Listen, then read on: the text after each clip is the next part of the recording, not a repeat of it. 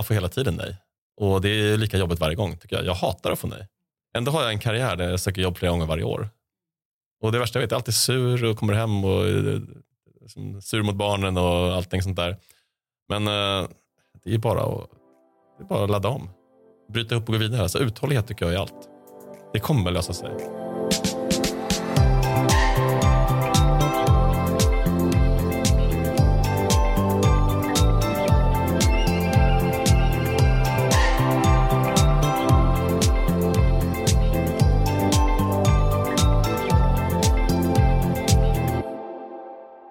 Och välkomna till Iris podd med målet i sikte, podden för livet och arbetslivet. Jag heter Charlotte Olsson. Jag heter Lisa Gustafsson.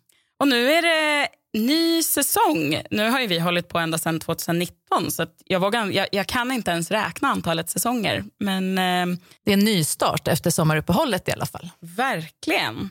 Och kanske är du på jakt efter ett nytt jobb eller en ny roll. Eh, eh, så att eh, idag ska vi prata om ett ämne som vi återkommer till ganska ofta. Att nätverka, vara top of mind och att stärka sitt personliga varumärke.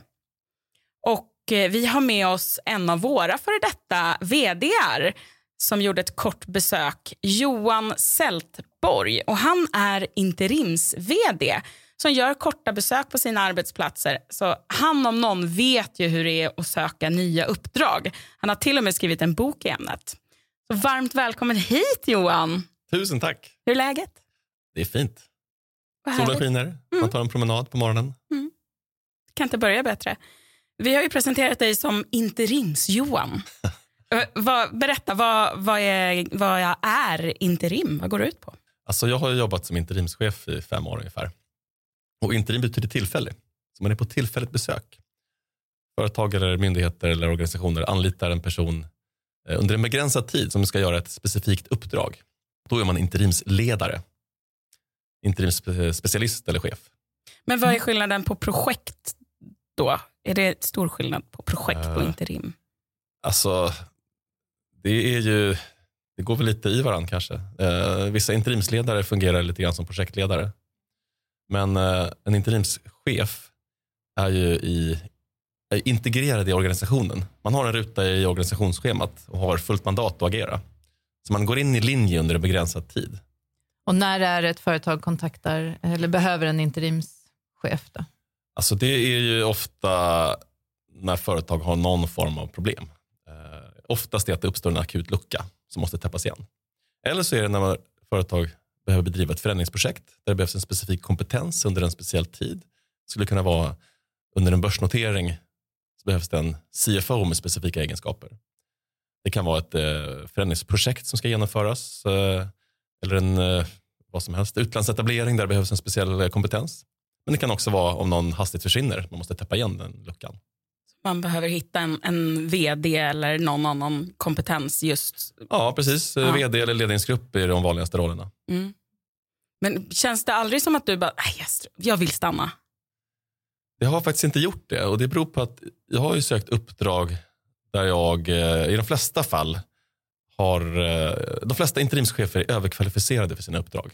Det är det vanligaste. Eh, och det, orsaken är att man behöver kunna leverera direkt på kort tid. Och då, det finns inget utrymme att lära sig någonting. Man Nej, anlitas inte man ska bara kunna kliva in och köra. Ja, mm. precis. Och då är det ganska vanligt att man söker uppdrag som man inte hade varit intresserad av som jobb. Mm. Men det finns förstås undantag. Mm. mm. Just det. Nu tänker du på då, den tiden när du jobbade med det oss? Det enda, ah. nej, men det enda uppdrag jag haft där jag faktiskt hade mycket väl kunnat tänka mig att stanna, det hade varit på Irisgruppen. Ja, det var det. Ja, För jag trivdes jättebra där. Ja. Det är lite synd att det blev så kort faktiskt. Ja. Mm. Hur lång tid blev det hos oss? Ja, det blev bara tre månader. Tre månader. Mm. Men som interimare så hoppar man in på många olika uppdrag på kort varsel. Hur är det då att hoppa in i olika branscher? För jag tänker att de måste spreta ganska mycket. Ja, det är det som är det som är det roliga. Man kan väl säga ju högre upp i en organisation man kommer, desto mindre viktigt är det att kunna branschen. Mm. Så för en vd så har du ganska ofta en kompetent ledningsgrupp och experter som kan uh, hantera de specifika frågorna medan du kan fokusera på själva ledarskapet och förändringsarbetet. Mm. Och då är inte branschen så jätteviktig. Men däremot har jag varit försäljningschef och då är det betydligt viktigare att faktiskt kunna lite grann. Eh, Mm. Speciellt när man är ute och träffar kunder för att bygga förtroende. Mm. Vad är den mest udda bransch du har jobbat i? Alltså jag skulle inte kalla någon udda egentligen. Eh, Jag har varit eh, IT-konsultbransch, medicinteknik, utbildning, personlig assistans, tillverkande industri. Ingen är udda. Alla är, men man kan väl Alla säga att eh. Mm. demografin ser väldigt olika ut. Jag har ju Mm. varit på arbetsplatser med 100% män och så på arbetsplatser med 100% kvinnor. Mm. Ja, det var inte 100 eftersom jag var där då, men just förutom det. det. Tuppen i hönsgården. Liksom. Och Ja. slutsatsen är väl att det är alltid bättre med, det är alltid bäst att ha en mix. Mm. Ja. Mm. Det ja, men mångfald Mm. berikar är Mm. väl ganska fastslaget. Mm. Ja. Jag tänker också så här, när man, om man kommer som ny på arbetsplatsen och, och börjar lära känna folk, och, så det tar ju ett tag innan man kommer in i en grupp och så där. Känner du aldrig att du känner dig liksom vilsen, att du hoppar hit och dit och aldrig kommer in i den här, äh, ja men nu har jag jobbarkompisar. Förstår du hur jag menar? Mm, att man känner den här eh, samhörigheten i en grupp, eller? Det känner jag hela tiden. Känner du hela tiden så? Det är ju en av ja. de största nackdelarna med att jobba som interimare. Ja. Att man aldrig riktigt får jobbarkompisar. Och, det är ganska ensamt. ja. Och jag gillar ju verkligen inte att vara ensam, så det är lite paradox. Hur tacklar du det då? Eller hur gör du för Alltså jag, får ju hitta, jag får hitta nätverk och sammanhang på andra håll. Eh, Och det har ju, I början var det det, var det jobbigaste. mm. Mellan uppdrag, jätteensam, sitter hemma och söker jobb hela dagarna. Eh, och i uppdragen så blir man ju ofta inte en del i gänget heller. För att man är där på tillfälligt besök. Och speciellt om man är där och ska stöka om ordentligt i en det organisation verkligen också. Att, det kan ju till och med vara så att folk eh, ogillar dig för att du är där. ja. Och driver en agenda som de inte gillar. Just det. Och även om de gillar dig så vet de att ja, men du ska ju sluta. Så det kanske inte riktigt, man kanske inte lägger liksom hela sin själ i att lära känna dig. Så kan det absolut vara. Det gäller väl i och för sig kanske chefer i allmänhet att man inte blir jättebra kompis med sina medarbetare. Men eh, visst är det så. Det, det kanske inte är någon som frågar om du vill följa med på lunch. Det blir en hel del ensamma luncher. Eh, så det är, det är verkligen för och nackdelar med att jobba som interimare. Mm. Fördelarna då? Det är ombytligt. Mm. Det är fritt. Eh, Man kan bestämma ganska mycket själv över sin tillvaro. Och sen älskar jag att vara ny på jobbet. Ah, Det är det bästa jag vet. Det är inte alla som Ah. älskar det. Ja, men alltså, då tänker jag så här, vad är ditt bästa tips när man är ny på en arbetsplats? Jag lägger mycket krut i början på att eh, lära känna folk. Prata med människor, lyssna. Sätta mig in i företagets verksamheter, det som rör min roll. Så att så snabbt som möjligt bygga relationer och så snabbt som möjligt få en, en, eh, eh, en, en helikoptersyn över företaget, vad, vad egentligen verksamheten går ut på, var utmaningarna finns och vad som, vad som behöver göras närmaste tiden. Kanske inte bara då i sin egen arbetsgrupp utan även så här, ja, men här sitter löneavdelningen, här är IT. De är alltid bra att ha lite, vara extra tjenis med. Ja, men exakt. Och det beror ju förstås lite grann på vilken roll man har. Mm. Eh, Men, men så, ja, man kan väl säga så snabbt som möjligt komma in i matchen. Det, det är mitt tips. Jag brukar inte Mm. unna mig själv de här tre månaders smekmånad. Som, För då är ditt uppdrag slut. då är det slut Ja. precis. Men också kanske gå in med lite ödmjukhet. Om man säger om man kommer som en vanlig anställd, inte Ja. in som en interims-vd kanske, då behöver man väl också vara lite inlyssnande och inte börja rodda om och ta för sig för mycket utan faktiskt känna Ja. in lite. Det skulle jag säga är helt avgörande. Mm. För det är omöjligt att förstå kulturen på en vecka. eller Mm. Det krävs en hel del, ganska många samtal för att förstå de Mm. underliggande stämningarna. Mm. Det vet jag att, att vi, jag kände i alla fall när, när du kom in.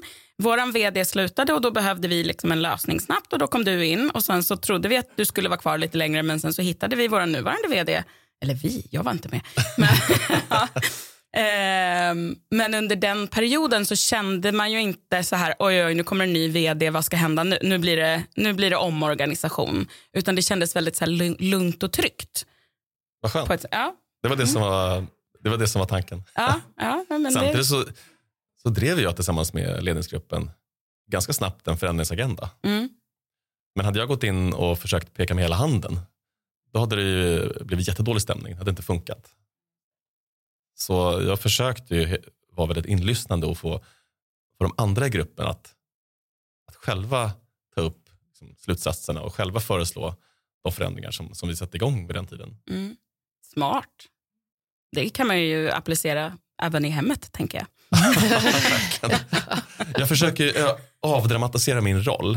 För när man pratar om framtidens organisation Det enda vi vet är att jag inte kommer vara kvar. Mhm. Ja, Jag Kommer det vara. ChatGPT som är vd då? Nej, men jag är där tillfälligt. Ja, mm. Så jag kommer inte vara kvar. Det är det enda Nej. som alla vet. ja, det är sant. Ni andra här i gruppen, ja, det är mycket upp till er själva.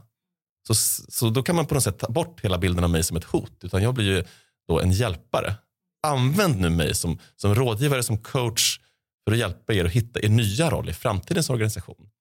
Den inställningen jag försöker få folk att Det är tycka bra, om för mig. då är man ju mycket mer öppen och lyhörd. Och Ja. öppen mot, det räcker med att en människa, att man viskar förändring så Ja. blir folk så här. Ja, så det är att, märkligt. eh, Alla gillar ju förändring, men det är inte Mm. alls lika många som gillar att förändras. Eller hur? Nej. Gillar alla förändring, verkligen. Jag älskar förändring Mm. för att jag tänker att det motsatta är att vara stilla och samma och, och Mm. långtråkighet hör jag om det inte förändras. Men det väcker nog en del rädslor när man Ja. säger så här, ja, men som nu i, i eftermiddag ska vi ha något möte som vi inte vet vad det är, om någon organisatorisk förändring. Då bara, Ja. ja. det sätter ju igång tankarna såklart. Ja. ja, men så är det verkligen. Mm. Men du, apropå förändring då, så, så som du sa, du får hela tiden vara öppen för nya uppdrag för att du vet, även när du liksom har ett uppdrag så måste du, antar jag, hela tiden spana efter nästa uppdrag. Eller, eller funkar det så? Det är så man vill att det ska funka, men det, Ja. men det gör sällan det. Därför att, som interimare är det lite speciellt. Därför att uppdragen tillsätts blixtsnabbt. Så du kan liksom inte bygga upp en pipeline av eh, potentiella kunder som man kan i de flesta andra sammanhang. Utan är det någon som behöver en interimschef för mig, då behöver de mig inom en vecka. Det går Så när jag är i ett uppdrag, för det första så lägger jag mitt hela fokus i uppdraget, så då är det ganska svårt att orka med det här nätverkandet. Men jag försöker tvinga mig själv till att göra det, för att det är en framgångsfaktor att vara aktiv i sitt nätverkande även i uppdragen, för att korta tiden mellan. Just det. Så att Men, du har eh, alla, liksom, du är top of mind hos alla till den dagen när du är ledig igen. Ja, Liksom. det, är, det är det jag försöker. mm. Det är ganska svårt att vara, men det är i alla fall målsättningen. Och när jag tittar på andra interimschefer, när man ser de som är långsiktigt framgångsrika, som går från uppdrag till uppdrag, så är de nästan alltid duktiga på att nätverka även i uppdragen. Tar sig tid till det. Det är de där luncherna. När du, inte, är- när du äter ensam lunch så, så får du Exakt. numera alltid passa på att nätverka då. Jag försöker göra det. Ja. Vilka nätverk använder du mest av? Hur, eller hur gör du? Liksom, Mm. när du... Alltså jag är ju en aktiv nätverkare. Mm. Det är också så att jag tycker att det är kul att nätverka. Det är Mm. inte alla som tycker, men, men för mig är det ju... För mig är, jag tänker på hur jag är hemma i mitt villakvarter. Jag ställer mig ibland vid tomtgränsen och vinkar in folk för att jag är sugen på att småprata. Ja, de är lite som mig. Det hänger alltid någon gubbe över buskarna när jag s- Och sen märker man att de börjar ta omvägar när de organiserar hundpromenader. Den här De har inte galningen. går. ute igen. Ja. Mina barn är supertrötta på mig för att när vi går till Allens livs och handlar så tar allt en så jäkla lång tid. Ja, men det så säger Titta, där mina är det. barn Så också. alltid massa Gud, du- sköna typer att snacka med där. Ja, du pratar alltid, gud, du pratar alltid med alla. Du känner inte ens dem. Nej, det ser- inte än. Mina barn också brukar säga så här, mamma, du känner inte dem. Bara, Nej men snart, kom Ja. igen. Ja, precis. När man börjar gå till Allens livs utan att behöva någonting, då vet man att eh, man har lite för långtråkigt. Fast det är det som är så roligt. Man vet aldrig vilka möten man får. Nej. Eller man, pratar, man får sån energi tycker jag av att prata med folk. Jag är likadan Ja. och ungarna är supertrötta. Men jag tänker att de kommer bli likadana. De, Några av Ja, dem men jag tror också det. Eller så är det sådana grejer som hoppar över en generation. Ja. De blir folkskygga istället. Ja. Tejpar jag vägrar igen bli som mamma. Fönstren med silvertejp. Men det är långt ifrån alla som gillar att nätverka. Mm. Eh, och det är inte alltid kanske man är supersugen heller. Men om man återgår till frågan vilka nätverk jag använder. Så jag har under många år varit aktiv i många olika nätverk. Och, eh, dels formella nätverk som är relevanta. Eh, det finns ju Alltså där du betalar medlemskap och liksom ja, så här, precis. ja. Eh, Det finns ju jättemycket, i alla fall chefsnätverk och olika, olika specialistnätverk som man kan gå med i. Eh, Gillar man styrelsearbete så har ju Styrelseakademin nätverk. Eh, Det finns ju företag som ordnar olika eh, chefsnätverk där man träffas eh, både formellt och informellt. Men, men några av mina bästa nätverk det är ju, det är ju informella nätverk. Gamla kollegor. Eh, Jag har från mitt jobb på ETAC för ganska många år sedan. Då är vi fortfarande ett gäng som träffas regelbundet. Och det är, eh, för det första är det jättekul och för det andra så hjälper vi varandra ganska mycket med jobb i det gänget. Mm, det är ju perfekt. Det är Ja. väl nätverkande när det är som bäst. Nej, Ja. precis, för det ska ju vara kul Mm. också. Man orkar ju inte gå på massa tråkiga nätverksträffar. Nej. Så det är viktigt man också ska att sitta det, och pitcha. Ja, Nej, men då, man, precis, då tycker man det är för tråkigt så tror jag man har svårt att Mm. få ut någonting av det. men om man, om, eh, för jag vet att många som är hos oss, då, som vi coachar, upplever att det är svårt att nätverka under sin tid som arbetssökande. Att man inte är naturligt i olika frukostmöten. Och så här, vi träffar ju alltid folk, men om man är arbetssökande, vad har, har du något tips då? För du har ju också varit arbetssökande. Du har ju fått sparken har vi hört. Ja, alltså jag har sökt så mycket jobb så att jag tappar räkningen för länge, länge sedan. Det är minst tresiffrigt i alla fall antal jobb jag har sökt genom åren. Men mellan jobb finns det ju alla, det är då man har tid ju. Eh, fackförbunden ordnar jättemycket bra nätverksträffar. Eh, jag är själv med i Ledarna. Eh, det ordnas mycket bra grejer där, både utbildningar och nätverksträffar. Trygghetsrådet är jättebra på att suga upp folk som är mellan jobb. Och inte bara de andra omställningsfonderna. Mm. Det finns så många omställningsfonder mm. på stan som har lite olika inriktning. Mm. De ordnar mycket bra nätverksträffar. Och då träffar man ju folk som eh, både kan vara relevanta baserat på kompetens men också ha samma utmaningar kan man peppa varandra. För, för, för, jättebra. för det kan ju vara ganska motigt att vara mellanjobb. Man känner sig, det är lätt att känna sig ganska dålig. Mm. Och då är det ganska värdefullt att ha andra som, mm. som är i samma situation. Mm. Man märker att okay, för det första, det är ingenting konstigt, det är jättevanligt. Mm. Och bara få energi och pepp från andra. Det märker vi de, när vi har liksom, eh, sammankomster i mm, Rusta och matcha, vår insats för personer som söker jobb. Eh, och alla bara liksom får sitta och säga högt så, i, i så här, men jag söker den här typen av jobb. Och då bildas det liksom kontakter där och så får de, hjälper de varandra att få jobb. Och det kanske man inte trodde när man börjar eh, i en sån insats att det, det inte är coachen utan att det är ens liksom, medresenärer som ska hjälpa en. Ja, men så min morfar han har en eh, grönsakshandel eller min ja. Eh, pappa jobbar på bilfirma. Eller, så mm. att man faktiskt... Och sen så, så ska ska man inte vara blyg för att kontakta folk som är relevanta. Jag kontaktar massa personer och frågar om de vill äta lunch eller något sånt där. Som jag inte känner men som ja, det finns en relevant koppling. Och det är också jättemånga som kontaktar mig och vill prata interim då i mitt fall eftersom många känner till mig som en interimsperson. Då. Och så är jag ganska öppen med att jag har varit mellan jobb ett antal gånger också när folk får sparken så brukar de ringa mig för att bearbeta det här med att få sparken. För de vet att jag är, jag är kompetent även på där. att få sparken. och så vill de undra lite grann hur är det här med interim. Och det, jag, brukar, jag tar mig tid så ofta, liksom, om det inte, jag brukar alltid försöka ta mig tid. Det är jättebra. För att det brukar ge mig också inspiration mm. och sådär. Ja, men tjänster och gentjänster och nästa gång så har de lyckats och är i ett jobb och kan liksom hjälpa dig. Så att... Faktum är att just det har hänt. En Aha. person som satt i min soffa för några år sedan. några månader senare så fick han ett vd-jobb och behövde en interim försäljningschef. Mm. Och frågade om jag kände någon. Ja. Och det gjorde jag ju.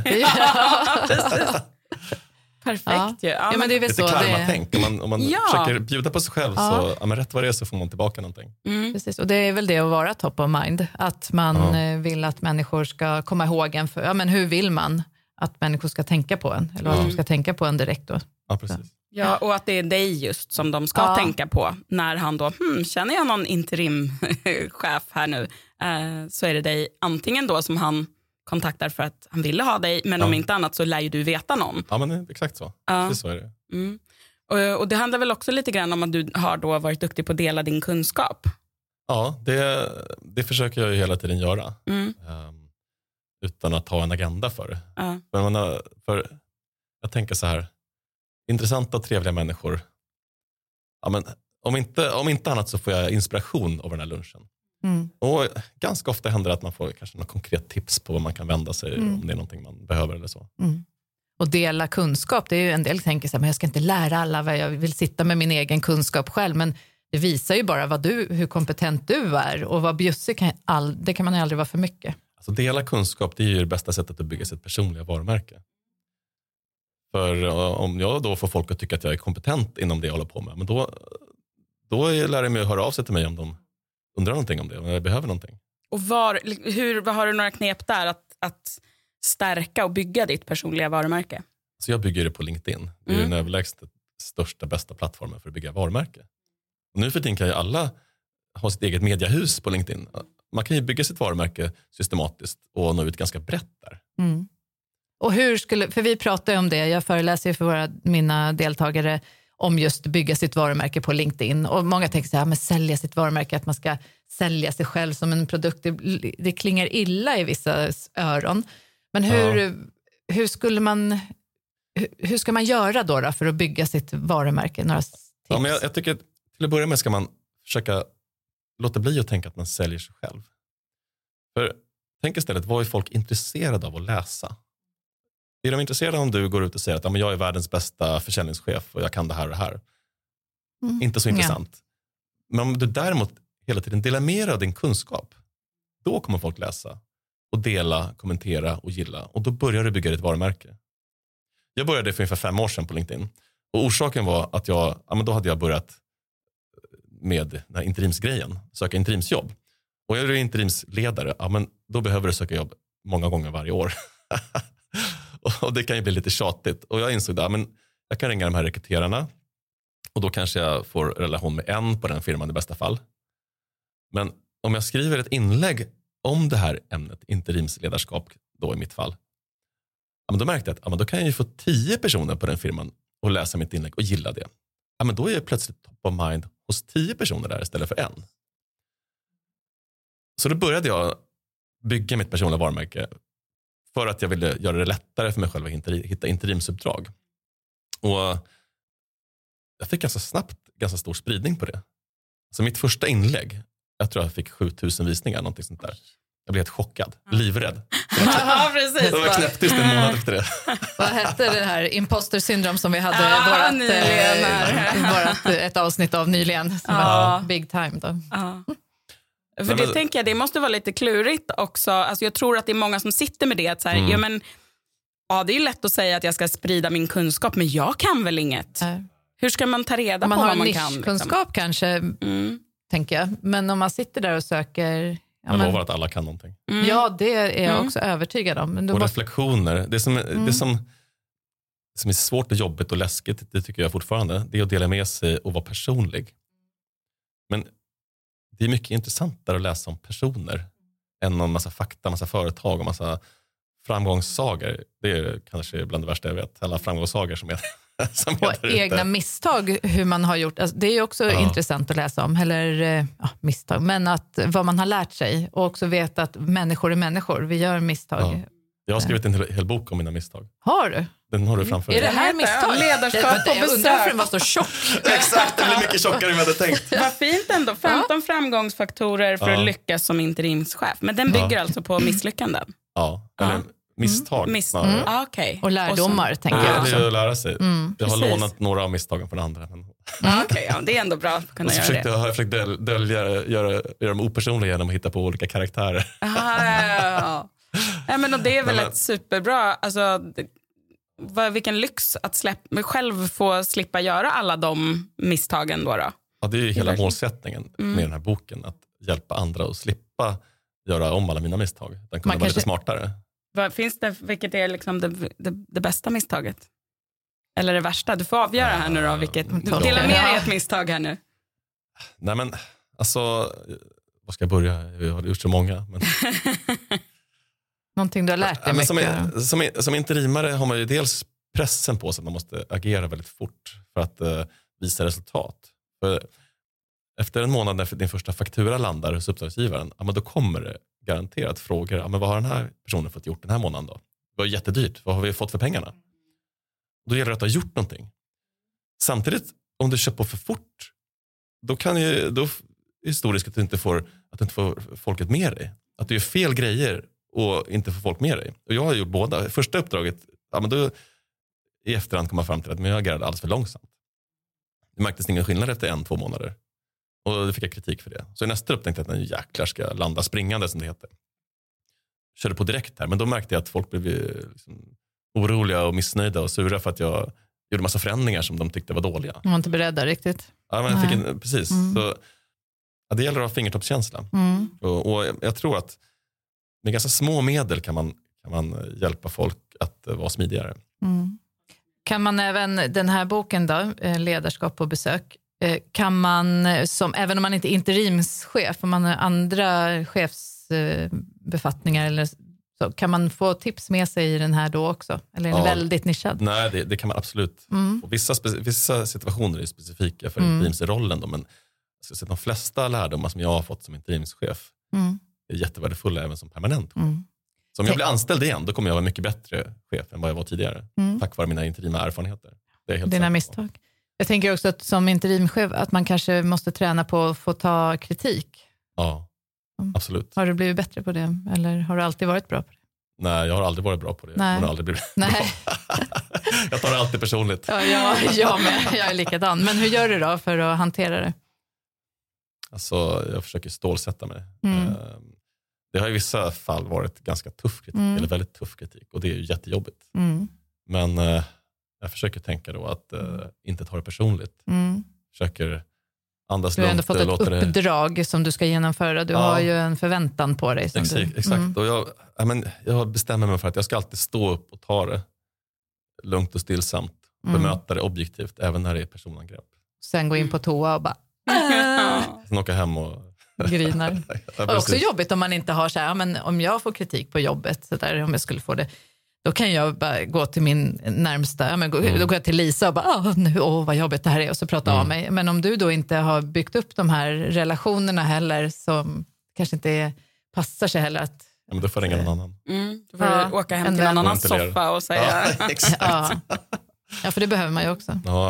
Mm. Nej, men det, jag tror att, jag tror att de, alla bra chefer, tror jag, tycker det är mer eller mindre jobbigt med kritik. Mm.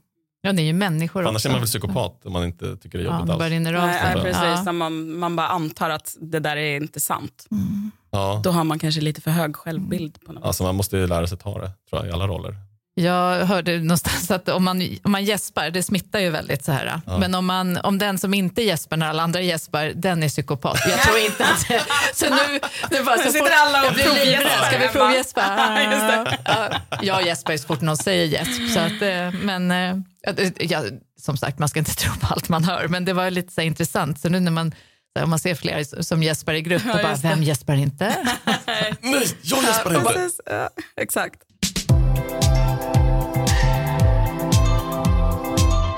Men du, finns det något annat sätt än att visa sig på LinkedIn för att liksom visa vilka kvaliteter du har? Alltså visa vad du går för när man ska ringa upp dig? Alltså det är ju väldigt viktigt, det är väldigt bra att tänka igenom vad man kan och vad man vill. Och det är ju inte jättelätt. Det är ju svårt. Men att öva in sin pitch. Jag tycker att det är kanske första steget att verkligen tänka efter och diskutera med folk och fråga folk, gamla kollegor, vad är jag egentligen bra på? Vad har jag åstadkommit i mina tidigare jobb? För garanterat så har du åstadkommit en hel del bra saker. Men det kanske är så att man har jobbat så länge och man har glömt bort det själv. Kanske behöver fråga andra. man fokuserar fel på pitchen. För det här är också en ständigt återkommande när vi ska öva med våra deltagare, att man ska ha sin snabbpresentation eller sin hisspitch.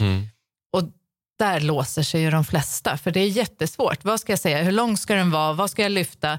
Inte när man föddes eller hur många Ja. barn och katter man har. Men liksom, vad, hur tycker du en bra pitch ska vara? Alltså du, vi, vi gör ju utbildningar av interimsledare. Mm. Eh, Och då pratar vi just om det här med att ta fram sin interimspitch. Mm. Eh, Och utgångspunkten är att vara väldigt kärnfull. Vilka roller har du haft? Vilka roller kan du ta? Vilka är dina superhjältekrafter? Säg tre, fyra kompetenser eller egenskaper som du har genomfört. Vilka branscher kan du till exempel? Mm. Och det svåra, Konkret. jättekonkret. Mm. Mm. För det måste det vara. Mm. Det är väldigt många som för det första börjar med att säga vad de inte kan. Mhm. Mm. Ja, men jag kan inte det och inte det och inte det. Okej, det kan man ju kanske utesluta det och komma fram till på ett ungefär. Men, men, men jag märker att det är jättevanligt. Mm. Så första tipset är nog fokusera på vad du kan, inte vad du inte kan. Och det här med att man är all, en allmänt bra ledare som är lyssnande och sånt där. Det, det är ju såklart jättebra egenskaper som är värdefulla och viktiga för att kunna genomföra uppdraget eller anställningen. Men det är inte riktigt så man får jobb. Det är mer hygienfaktor Ja, men all, alla Mm. kan ju säga att de är en inlyssnande och bra Mm. ledare. Men det är mycket större chans att hitta rätt om man faktiskt försöker vara konkret. Jag, ja, min roll, jag är inköpschef, det är, det är jag absolut bäst på. Och jag har jobbat i de här affärssystemen eller i den branschen kan jag på mina fem fingrar. Jag har jobbat med internationell försäljning kanske. Sådana konkreta saker, det är det som, det är det som ändå folk hajar till på. För, Och som, inte är så, un- som kanske är lite unika just för dig, Ja. så att det inte blir så klyschiga. Liksom, Nej, de, så här, som alla egentligen Mm. borde kunna kanske i rollen. och då kan det jobba över att avgränsa sig. Mm. Mm. precis. De Det- flesta har ju gjort jättemånga saker. Ja. Ja. Det märker vi att det är många när, man, när jag frågar men vad, vad söker du inom. Liksom? Nej, men alltså någon form av ledare, mm, sälj, liksom, inom sälj. Det, och så, då blir det halva arbetsmarknaden i mina ögon. Ja, och jag kommer ju aldrig någonsin komma att tänka på dig Nej. om du säger jag kan göra vad som helst inom allt det här. Nej. Då, jag behöver ju vara mer... eh, Liksom, Mm. Jag kan inte lägga vara- dig i alla de Nej. facken längst fram utan jag behöver lägga dig i två fack längst fram. Så när det dyker upp någon som är, ja, i ditt fall interim, självklart, men även, ja men aha, okej, då vet jag, det var inköpschef. För nu, om jag hör ordet, om du säger så här, interimchef, då kommer jag ju automatiskt komma att tänka på dig, för du, att, du är också den enda som jag känner. Men, också för, men det är ju så man vill att det ska vara. Att, eh, att man kanske har några vissa saker som man berättar om. För att Mm. de ska, Och det är ju svårt att avgränsa sig. Ja. Man, vill, man, man man vill, kan förmodligen hantera ganska många olika Ja. roller. så vill man sälja in sig, men det är Men bättre vill att man vara... verkligen bli upplockad, och det, och det handlar lika mycket om vad tycker jag är roligast? Mm. Just det, det är Det är lite ikigai igen, jag brukar tjata om det. Ikigai. Ikigai, det är någon japansk så här um, fyrfältare, gör jag såna här Ah. fingrar i luften nu. Mm. Men det handlar om att man ska ta reda på vad man älskar att göra, vad man är bra på, vad världen behöver och vad du kan få betalt för. Just det. Och så listar du saker i alla de här fyra och de som är med i alla fyra fält, det är det du ska satsa på. För att det är ju lätt att hamna Bra. kanske på det som bara världen behöver och det jag kan få betalt för. Men jag tycker att det är skittråkigt och jag är inte särskilt bra på det. Eller tvärtom, att jag bara gör någonting som Ja. jag aldrig får betalt för. Mm. Eh, och ingen, det är så här, nej, vi behöver inte ännu en sån här. Så det- det Ja, Ultimata jättebra. arbetet som man kan få då, drömjobbet, det är ju att få det då när man uppnår det här Så ikigai. googla ikigai. Mm, jag hör ofta att de pratar om det nu sen. Mm. Ja, men, eh, men jag tänker också att de här säljpitcharna, att man om man nu har svårt att avgränsa sig, kanske kan liksom förbereda två eller tre och att man kan använda dem i olika sammanhang. Om man märker att här verkar det vara liksom sammanhang av eh, ja, den här typen av chefer eller den här typen av... Ja, abs- absolut. Självklart eh, är det så. Eh, Mm. Det är bra att ha en generell pitch Mm. som man lägger upp kanske på rekryterares hemsidor och sådana saker. Eh, Men när man söker konkreta jobb eller uppdrag, ja, då är det väldigt bra att anpassa lite grann. Lyfta fram vissa nyckelsaker.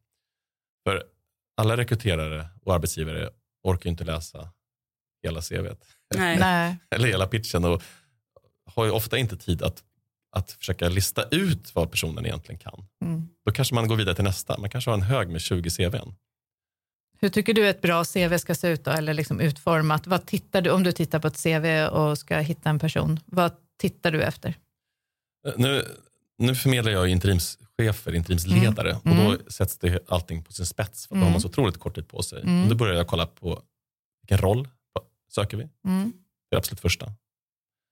Eh, sen tittar jag ju på eh, kanske nyckelkompetenser. Eh, Vad kan det vara? Det skulle kunna vara att man har jobbat med offentlig upphandling som exempel inom försäljning. Eller att man har jobbat med försäljning via distributör. Eller att man som inköpschef har jobbat med att optimera lagernivåer. Eller såna saker. Ganska, speci- ganska specifika saker. Och det har du förmodligen ett antal. Och så kanske jag kollar på vilka branscher man har jobbat i. Ehm, ja, det, det är väl kanske de tre nivåerna. Så man, man tänker som en pyramid. Överst är det absolut enklaste. Sen lägger man på lite mer information för varje nivå.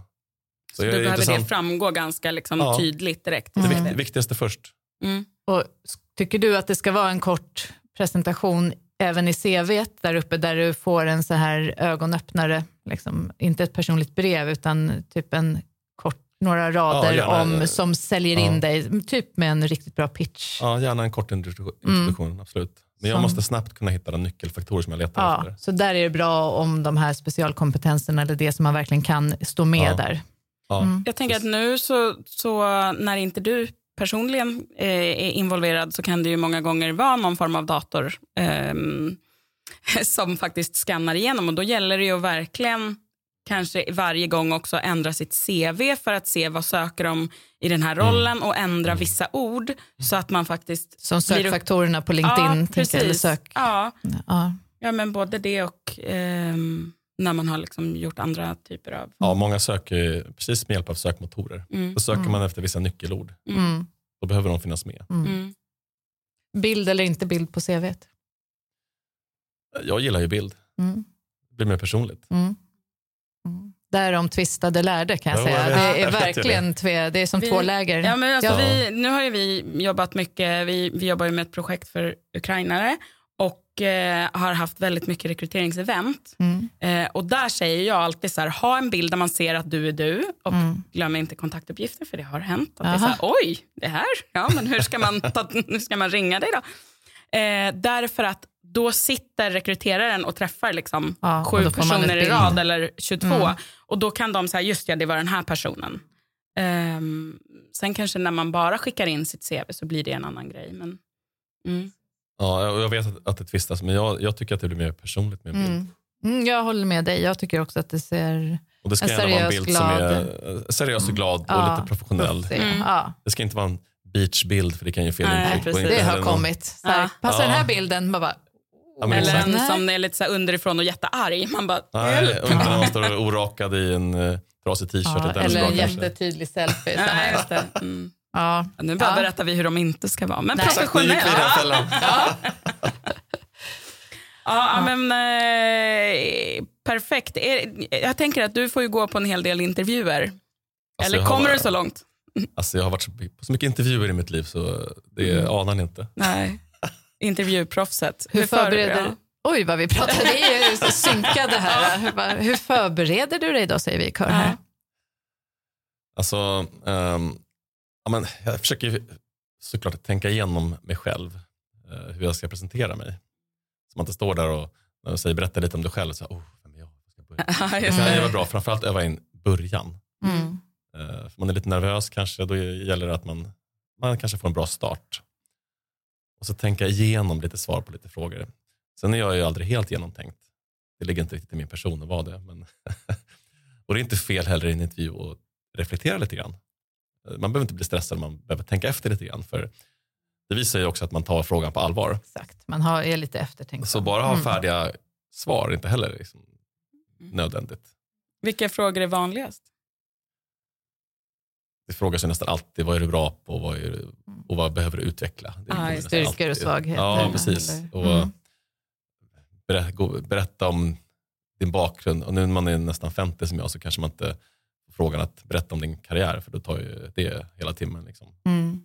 Men eh, de senaste jobben kanske man behöver berätta lite mer om. Det som är relevant för själva uppdraget. Mm. Jag läser ju alltid på ganska mycket om företaget. Mm. Jag tittar på eh, bolaget, verksamheten, vad de gör. Jag tittar på ägarstrukturen. Jag tittar på eh, kanske vad som står i externa källor, läser på i media kanske vad som, vad som står om företaget. Försöker förstå så tydligt som möjligt på hur rollen ser ut och vad, är, vad det är de egentligen Mm. söker. Mm. Vilka egenskaper som de är ute efter. Har du med dig egna frågor på intervjun också? Det brukar jag tipsa om. Eller att man ställer, Ja. faktiskt ställer egna frågor. Alltid. Mm. Jag ser ju det som ett samtal, en Ja. ömsesidig intervju. Precis. För det är lika viktigt för mig att säkerställa att de är rätt för mig och vice versa. För jag ska ju ändå gå in där med söker jag ett jobb så har jag ju perspektivet 3 till 5 år. Och jag vill inte spendera 3 till 5 år på ställen som jag inte trivs på. Vad ställer du för frågor? Då? Har du några exempel på några frågor som du brukar? Jag frågar ganska ingående om, om rollen, Mm. om eh, vad, vad som är själva uppdraget. Vad vill ni att jag ska åstadkomma under första året, under andra året, första tre månaderna. Och sen när jag läser på om ett företag så dyker det alltid upp en massa frågeställningar om eh, kanske ägarförhållandena. Eh, vad hände med min företrädare? Varför slutade den personen? Det är massa saker. Det hade Mm. kunnat vara en hel timme där bara jag frågar om Mm. Finns det några frågor som du är så här, okej den här har jag frågat, det blev inte bra. Eller, eller som du kanske vill säga, nej ställ inte den frågan vad du än gör. Eh, Alltså jag brukar inte fördjupa mig särskilt mycket i detaljer i villkoren. Det kan ge lite fel intryck. Okej, man vill så, såklart ha klart för sig lönenivå på ett ungefär, men, Mm. men går man in för mycket på det så... Man behöver ju veta vad som förväntas av en själv först innan man Ja. kan lämna ett bra löneanspråk, tänker Ja. jag. Att man måste veta exakt vad rollen innebär. Och, Ja, precis. mm. Mm. Nej, men ställer man frågor om verksamheten och rollen och så, där, så tycker jag egentligen inte... Det är tiden som är begränsad. Som är Mm. begränsar. Mm. Men som, du? som arbetsgivare så uppskattar jag när någon visar ett genuint intresse. Mm. Om jag märker att min motpart är påläst, Mm. då ger ju det ett, ett plus, ett bra intryck. Exakt. Om någon Mm. kommer och inte vet någonting, Mm. Precis, tvärt- vad säljer ni för något? Bara, Mm. Nej, det gör vi säljer ju inget. kanske allra viktigaste frågan som jag förbereder, det är varför är jag ens här? Mm. Vad behöver ni då? Eller vad är ert behov? var- Vad, eller? vad ser ni hos Både när mig? jag själv Ja. rekryterar, då är det första jag vill Ja, veta. ja, ja, ja, Varför söker du det här jobbet? Mm. exakt. Varför är du här? Ja. Och det är en av de vanligaste misstagen faktiskt, att man inte kan svara på den frågan. Varför, att man inte kan motivera varför man vill ha jobbet. Precis. Och när jag Mm. söker ett jobb, då är det klart att då, då är det första jag liksom tänker igenom är varför vill jag ha det här jobbet. Varför Men inte svara, jag behöver lönen. Jobbet. Nej, men Ja. precis. Nej. Alltså, det är ju en av de viktigaste sakerna som jag, Mm. liksom när, vi, när jag coachar eh, våra arbetssökande, att så här, okej, du kanske behöver ett jobb, liksom, any Mm. job. Men Ja. det, får du inte, det får inte framgå Nej. till arbetsgivaren, utan du måste hitta en anledning till varför du vill ha just det här. Och Vad det kommer vara någonting med. annat än Mm. på din nästa intervju. För då kommer det finnas en annan, liksom, ett annat varför du vill ha det jobbet. Och Amo Cartwright som var här för, för mm, ja, flera år sedan nu, han brukar säga att en, en intervju är lite som en dejt. Eh, och då brukar jag dra det lite längre då och säga att ja, men om jag går på en dejt och sen så återkopplar jag till dejten och säger så här, vet du, kan vi ses igen? För jag behöver verkligen en pojkvän. Så kommer ju den killen i mitt fall kanske tacka nej. Och det är lite samma grej. Liksom. Om, jag, om, jag Ja. vill, om jag är här för att jag verkligen behöver ett jobb så kommer ju Ja, en bra arbetsgivaren bara. "Nja, alltså, Exakt. Mm. Det kan ju vara så också. ja, ja men du säger, vill du precis. träffa mig igen för att jag tycker verkligen att du är intressant Ja. på grund av det här och det här. Ja, men Exakt. då är det större chans att Mm. sen kan det Precis. också vara så att du verkligen, verkligen behöver en pojkvän. Precis. Ja, det behöver jag inte, jag är gift. Det är, det är skönt för mig. Ja.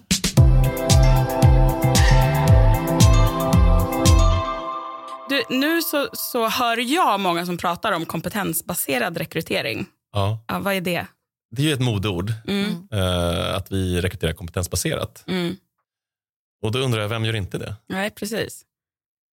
För man tittar ju inte bara i CV och ser, jaha, du har de här utbildningarna, dig tar vi. Utan som, som jag tolkar det så handlar det om att du blir anställd på vad du kan, inte på vad du har läst. På något vis. Mm. Eller liksom vad, du har, vad du har gjort. Kanske, Men det är väl också har, att man ska filtrera bort allt det här eh, man, kvinna, eh, alltså att man ska bara göra ett, ett Mm. CV helt anonymt och bara gå på kompetens. Det är väl det också det handlar om, kompetensbaserad. Ja, det, jag tycker det finns många sidor över det där. Det är klart att Mm. när man söker någon, om man säger att man går ut med en annons, ja, men då listar man ett antal kompetenser som man efterfrågar. Och sen intervjuar man ett antal personer. Och sen kanske man anställer den som man tror har bäst potential.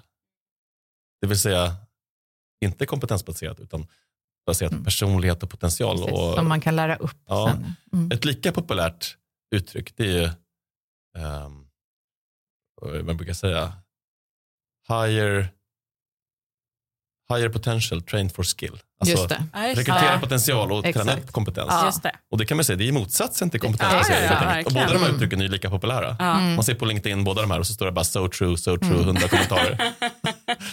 Men jag tror att det är lite grann som att köpa en bil eller ett hus. Det vill säga man har ett antal kriterier. Men sen man, när man står där och väljer man två bilar, då säger ju alla att det är bara magen som avgör vilken man väljer. Då är det känslomässigt baserat. Och jag tror att det är lite, lite likadant i rekrytering. Att man står med ett antal kandidater som alla uppfyller skallkraven. Mm. Så tar man den som känns bäst. Mm. Ja, men det ska ju passa in i företagskulturen, det ska Ja. funka i grupp och så också. Så det är klart. Men Så det är kanske... inte, inom, inom myndigheter är det ofta ganska renodlat kompetensbaserat. Mm. Därför att det är lite som en upphandling. Då kan ju den som blir bortfallen överklaga om det är så att man, man har bättre kvalifikationer. Det är jättefyrkantigt. Mm. Och det är ju för att det ska vara rättvist. Mm. Jag är ju inte säker på att det är det bästa. Därför att en kompetens och erfarenhet kan man ju beskriva till en viss gräns. Men sen är det ju i många fall viktigast vad personen har för drivkrafter och utvecklingsmöjligheter. Och det är ju inte lika lätt att beskriva med ord. Nej. Eller man kanske kan säga det, men det är inte säkert att Ja. det är sant. Mm. Nej, och Nej. det är ju mer eller mindre subjektivt. Mm. Mm. Mm. Ja, Jag tänker att, eh, att man ganska ofta nu får frågor kanske mindre om vad har du gjort, alltså lite så här beskriv bara liksom dina roller och da, da, da, utan mer konkret, där man verkligen ska visa på konkreta exempel och att man får så här, vad skulle du göra i den här situationen? Vad kan du Eh, bidra med? Ja, men lite. Mm, Eller hur skulle framåt. du lösa det här problemet? Där man, får, man går liksom mer in i detalj hur man har agerat eller skulle agera. Kanske mer så här problemlösningsrekrytering. Jag vet inte. Ja, men jag gör alltid det när jag rekryterar. Mm. case som man säger. Mm. Just det. i exempel i på en... Ja. allt Mm. engelska uttryck. Ja. Men det är precis Ja. problemlösning. Och det tycker jag ofta är helt avgörande. Mm. När man ger kandidaterna ett likadant, eh, en likadan problemställning så får de läsa in sig på det, Mm. kanske förbereda sig någon dag och sen komma och presentera Mm. sin lösning. Mm. Det tycker jag brukar vara Mm. helt avgörande för vem jag väljer sen. Mm. Därför att då hamnar man verkligen i en fingerad situation och kanske till och med kör man rollspel då för att komma fram till hur den personen agerar. vissa- Hatar rollspel. Jag hatar Ja, rollspel. den får man Ja. också väga in den aspekten att alla Ja. kanske inte gillar den typen av, eh, av Mm. situation. Då. Eller så kan det vara en, så att man söker någon som kan finna sig i en svår, utmanande, oväntad situation. Och vad är det då? Är det kompetensbaserat eller potentialbaserat eller vad, vad kallar man det? Det är väl en blandning, för du Ja. kommer ju läsa in både hur människa är i känslor, du kommer lära, läsa in ja, men allting kommer du få med i det paketet. Sen jag gör man ju ofta bäst. tester och sånt där. Ja, Massa- logiska. Och, Massa logiska tester, intelligenstester och personlighetstester och sådana Mm. saker. Gillar du dem? Jag gillar att göra Mm. Jag gillar att göra dem. Jag gillar att bli testad och utvärderad. Jag gillar att vara intervjuer också. Ja. Däremot så vet inte jag hur stort värde jag sätter på det när jag rekryterar. Jag tycker oftast är det så att man gör de här testerna sist. När man redan har bestämt sig. Och så, så här, ah vad skönt, eh, personen klarar testerna. Eller så är det så här, oh det var lite dåligt svar på de här testerna. Och så hittar man på sätt och ändå övertyga sig själv om att det var rätt. Ja. Så det gällde inte? Ja. Alltså jag vet inte, jag är lite kluven inför alla tester. Jag har inte gjort så många sådana där tester. Många av våra deltagare tycker att det är jätteklurigt. Vi skulle Ja. behöva lära oss mer om de här testerna. Liksom. Men eh, Man de blir stressade av dem. De är ju framtagna, de här lite seriösa testerna med ja, men, psykologer och allt. Det säger ju en del om en. Mm.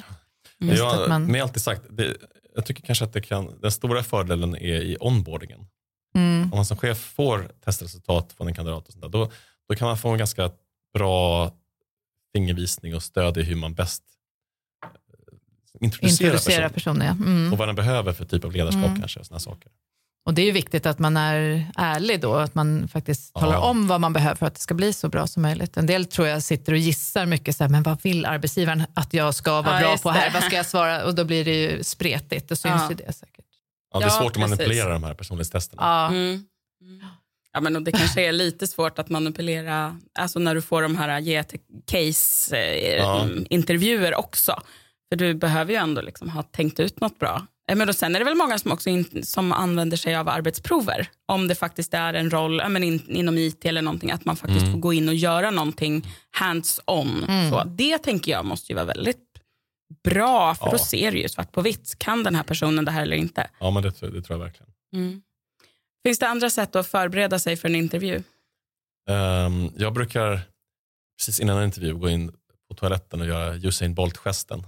Vad roligt, det brukar jag tipsa om. In på handikapptoaletten och bara... Oh, så Jag är så grym! Ja. Som Ja. en mental uppladdning Ja. strax innan. Ja, Det som en power pose. Riktigt. Du gör det Ja, riktigt? Och det har jag ja. använt jättemycket när jag står på scen. Ja. Gjorde mycket när jag var yngre. Och då kan man verkligen försöka boosta sig själv. Mm. Det funkar. Mm. ja, det gör det. Man fylls av endorfiner. Man kan intala sig själv att man Ja. är... Att man är Ja. Bara smila och le och sträcka upp Exakt. sig gör ju Mm. också jättemycket när man är nervös. Sådär. ja. Ja, underbart. Du, eh, vad har du för mål här nu framöver? Ehm, Är du ett uppdrag nu förresten? nej, Nej? jag har startat ett företag Ja, som heter Interimakademin. just det. Så mitt stora mål nu det är att få det att lyfta. Mm. Vi utbildar interimschefer och matchar. Alltså förmedlar interimschefer. Det är våra två ben. Mhm. Kommer du förmedla dig själv, tror du? Gulduppdragen bara, nej men jag tror att Eh, jag... Det är lite kluven tv, kanske på deltid. Om jag går in i Mm. uppdrag på heltid så bromsas ju inte. företagsbyggandet upp. Precis. Mm. Ja. Så då ska det vara ett riktigt spännande uppdrag. Ja, det, det vill man ju alltid ha. Ja. Ja, men det är bra. Hör ni det alla där ute? Som... Det är att kasta sig ut och starta Mm. ett nytt företag från, från scratch. Mm. Mm. Men eh, det är superspännande. Det är, Tillsammans med någon annan? Ja, tillsammans med min kompis Daniel Hahn, min Mm. Vad härligt. Så nu har du liksom en, En kollega. kollega. Ja. Alltså ensam med en sån här grej, det hade varit tufft Ja. för mig Mm. som inte gillar att vara ensam. Nej. Nej. Ja, men vad härligt. Har du eh, någon sista så här, äh, gör så här så kommer du lyckas med ditt arbetssökande? Den lilla frågan. Uthållighet skulle jag säga är Mm. allt. Mm. Man får många nej. Mm. Man får hela tiden nej. Och det är lika jobbigt varje gång tycker jag. Jag hatar att få nej ändå har jag en karriär där jag söker jobb flera gånger varje år. Och det värsta jag vet, jag är alltid sur och kommer hem och är liksom sur mot barnen och allting sånt där. Men eh, det är bara att, det är bara att ladda om. Bryta upp och gå vidare. Alltså, uthållighet tycker jag är allt. Det kommer lösa sig. Det är, Ofta så löser allting sig. Det är helt otroligt. Men ofta så här, när det väl lossnar någonting, det är som att en person då på något sätt utstrålar någonting. Så att då kommer, får man ett erbjudande eller kommer på en intervju, då kommer allt. Då kommer tre, fyra erbjudanden, så då får de typ säga nej. Det är ju ett kärt besvär. Ja. Men är inte det lustigt att det blir så? jo, det, så kan det vara. Absolut. Mm. Jag har haft en motigt period i min karriär. Ja, när jag var nykläckt, ja, men då, då cyklade jag cykelbud och var lä lärarvikarie i Hökarängen och sådär. När jag tyckte mina kompisar var flashiga konsulter. Ja, det var grymt motigt. Men uh, jag Mm. bet faktiskt ihop och kom igen. Jag Mm. bröt ihop också några gånger. Men, Mm, Ja. Det måste man. men eh, så, om man inte ger upp så, Mm. så brukar det lösa sig. Ja, precis. Så håll ut alla som känner sig lite ihopbrutna just nu. Då. Mm. Ja, men får jag säga ett tips så är det nog det. Ja. Håll i, håll Man ut. läser nästan bara om framgångshistorier och då får man intrycket av att det går så jäkla bra för alla andra. Det är bara för mig det går trögt. Nästan alla jag känner har det motigt i perioder, Mm. var det än är. Ja, men om man Det har kommit inte. dit man, man är för att man har jobbat jävligt hårt, ursäkta franskan, och också eh, misslyckats och lärt sig av sina misslyckanden. Och Ja. Men inte slutat, utan liksom Ja. fortsatt om och om igen. Och det är, det är oavsett om man har liksom nått någonstans i karriären eller man har kommit på någon uppfinning eller vad det än må vara, så är det liksom det här. Det är uthålligheten. Men bra också som du säger att det är okej att tycka att det känns skit Ja, ibland. För det är verkligen. ju skit ibland. Ja, absolut. Mm. Ringer man dig och sitter i din soffa ett tag. Ja, men exakt. Och så har Det man, man, man snart en misstag och så känns det lite bättre. eh, mottagning snart. Man kan öppna också. Vad skönt det känns nu att ha den här soffan och, och komma och hälsa på. Eller bara mm, cirkulera runt eh, där du bor så, så vet Blir man, man att då står du där. snart. Får jag säga en klyscha? Ja. Det var Obama tror jag som har sagt att han förlorar aldrig. Antingen så vinner jag eller så jag lär jag mig. Just Mm. det. Alltså det är ju sjukt Mm. klyschigt. Positivt Men jag tycker ändå att det är ja, rätt men bra. det är bra. Ja. Ja. Jättebra. Mm. Jag tror att det är Robin Andersson som vi har haft med i podden. Han säger lyckas eller lär dig. Mm. Ja. Det är samma. Mm. Ja, Ja, det är väl exakt så. Bra slut. Lyckas, lär dig och håll ut. Mm. Ja. Ja, toppen. Tack snälla för att du var här. Tack själva.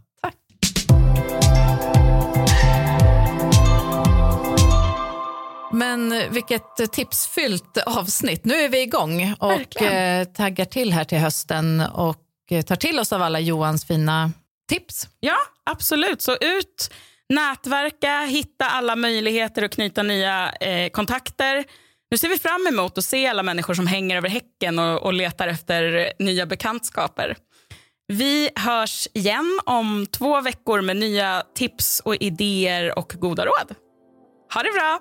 Ha det bra, hej då! Hej då!